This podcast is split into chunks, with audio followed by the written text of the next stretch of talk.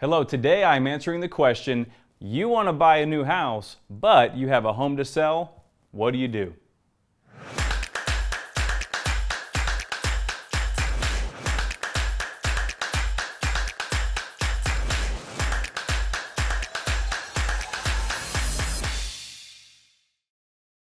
Hi, I'm Matt Farnham here, back with the Real Life at Level 10, where I share insights on real estate, leadership, and personal growth. So, you want to buy your next home, but you have an existing home. So, how do we do that? Well, obviously, there's two major ways that we could go about that. You could sell your existing home first and then go house shopping, or you can buy the next home first and then sell your home after that. So, this week we're going to talk about what it looks like to sell first and then buy. So where do you start? First thing you're going to do is, of course, get with a great realtor that you know and trust that can be a professional guide for you through this process. Uh, that realtor will do a market analysis for you, really discover what your home should sell for in this market, uh, come up with a marketing strategy and plan, of course, and then ultimately figure out how much equity will you get out of your home that you will have to work with towards that next property.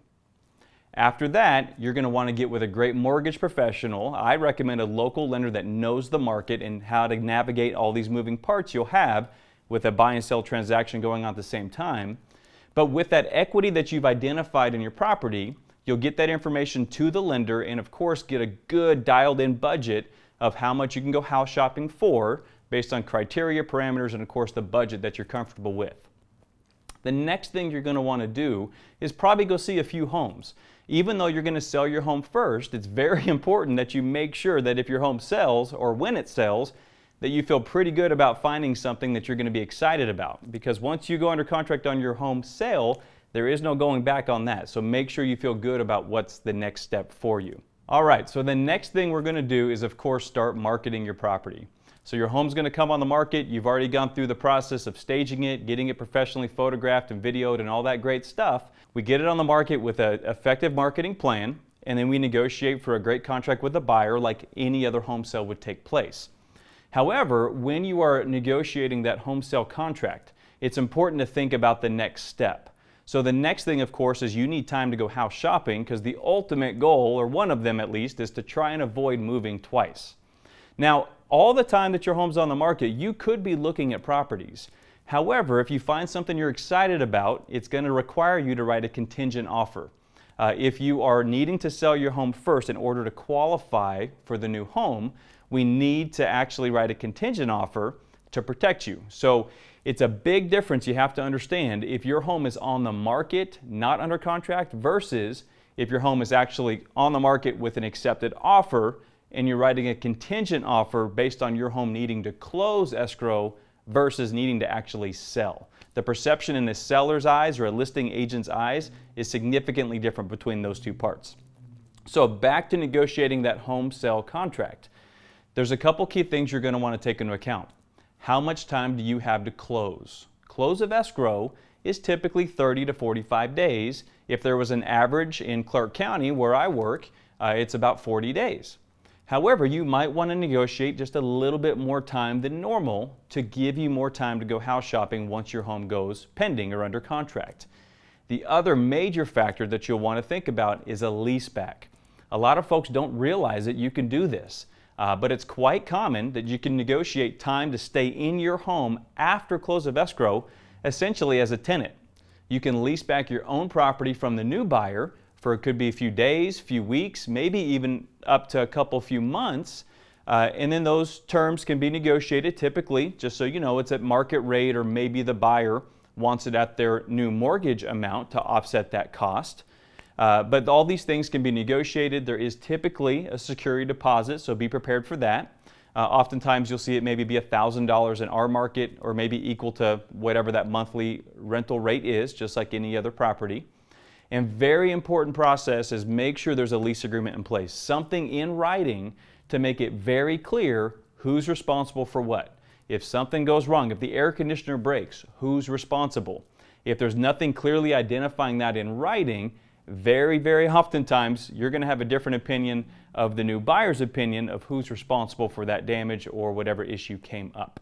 One other thing to remember when you are negotiating these terms on a lease back There are often times that you can get more than a couple months in your property uh, after close of escrow. However, it's important to remember that an owner occupant purchasing your property, if they're doing financing, very likely will not be able to honor more than a 60 day lease back to you because almost all loan types will require that owner occupant to occupy that property within 60 days. So keep that in mind. Okay, so what are the pros and cons to this approach if you need to sell your home first and then you're going to buy? Well, the cons with this is one thing I don't love about this is when your home sells, even if you have a longer escrow or a bit of a lease back, at the end of the day, you do still have a deadline where you're making a major decision and probably investing quite a bit of money in this next property. And I just don't love when my clients have some big deadline that they have to find a home within when this is a big decision that you want to really love and be excited about. Uh, having that said, we do it all the time, and very oftentimes, almost always, it works out fantastic, and we find a great home for a great price, and it's great. However, reality is yes, there is the chance that we don't find something you love, and you have to go in eyes wide open, understanding you might have to move twice. Maybe that's get into a short term lease. Uh, there's some monthly rentals, month to month rentals you can get into where we will have clients move into furnished rentals. Maybe your belongings go into like a pod or something like that. And then we can take our time, find a home you love, negotiate a great you know, outcome for you, and then we transition into the property from there. So the pros to selling first would be the obvious one, there's no chance of you having to pay two mortgages. If you sell first and we know when you're closing and then you go through that home buying process after your home's already under contract, that home sale is going to close escrow probably days, if not weeks, before that new mortgage is going to come into play. Uh, sometimes even a full month or more. So you very, very unlikely would ever be in a situation where you're paying mortgages on both properties. Uh, and the other obvious thing is, of course, you have the equity in hand. When you're closing on that new purchase, you have the proceeds from your home sale in hand to use at its fullest to your down payment and closing costs. So I hope you found some value in this and can see how easy it can be to sell your home first and then buy. The most important thing to remember, have a professional guide, a great realtor walking you through this process. And join us next week as we'll talk about what it looks like to buy first and I'll unpack that on how we can do that as well. So thank you again for tuning in to Real Life at Level 10, where we discuss insights on real estate, leadership, and personal growth. And whatever it is that you're doing or working on, remember, do it at a level 10 and live with the results.